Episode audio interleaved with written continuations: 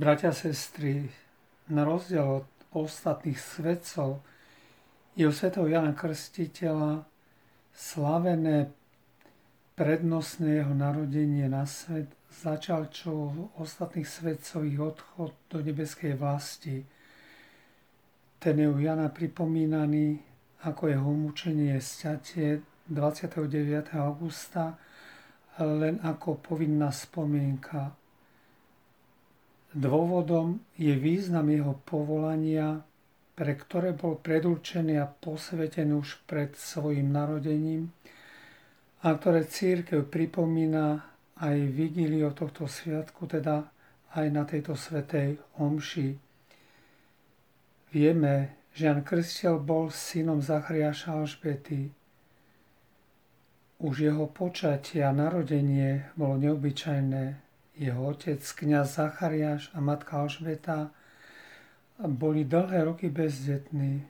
Už v starom veku ani nedúfali, že môžu mať dieťa, tak sa s tým zmierili.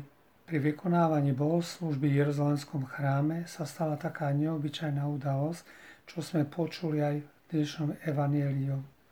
Zachariášovi sa zjavil anjel a zvestoval mu, že jeho modlitba je Bohom vyslyšaná a že jeho manželka mu porodí syna, ktorému dá meno Jan, v preklade Božia milosť.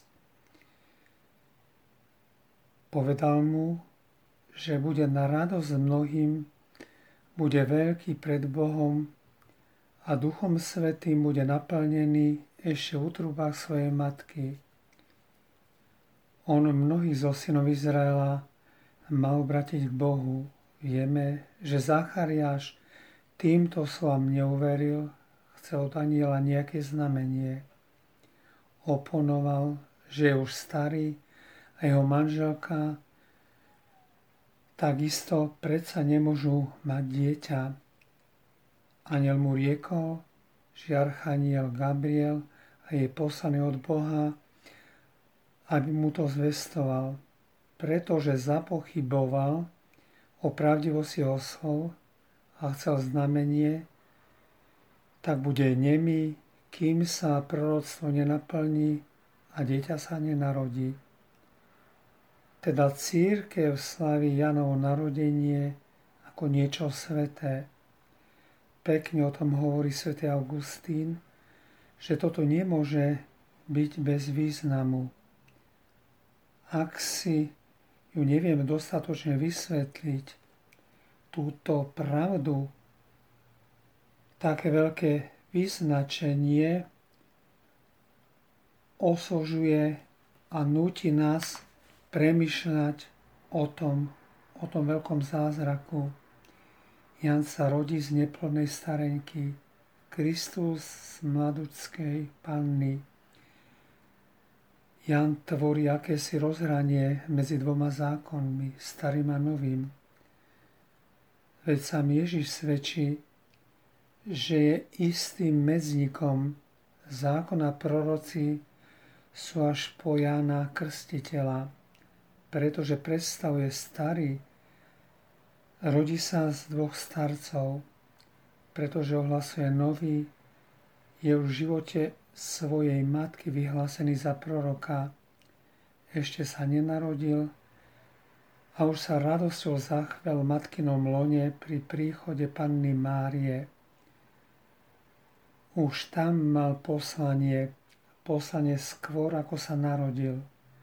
Sú to božské veci a presahujú mieru ľudskej krehkosti. Napokon sa narodí, dostáva meno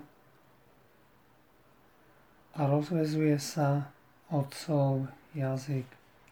Bratia a sestry, uvažme, v čom sa dá napodobniť život Jana Krstiteľa nami.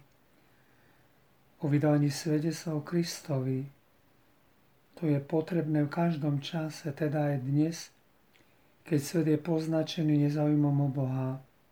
Ako to dokázať?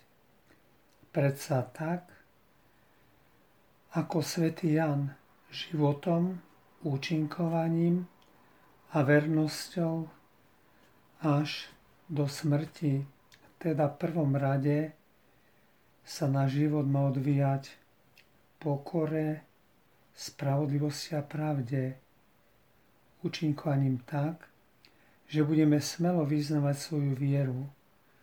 V mnohých ľuďoch je totiž veľa nezodpovedaných otázok o ich živote, o zmysle života, o bolesti, utrpení, smrti a samozrejme o Bohu. Ale nedá sa to len cez slova, hoci tie sú potrebné. Nutnejší je osobný príklad kresťanského života, usporiadaná rodina v prvom rade, zodpovedná čestná práca, nezišnosť pri pomoci iným. Bratia a sestry, dajme si v závere otázku. Dokážem sa pre večnosť obetovať? Dokážem sa čosi zrieknúť? Prežijem újmu bez reptania? Pretrpím bolesť, poníženie či nenávisť zo strany iných?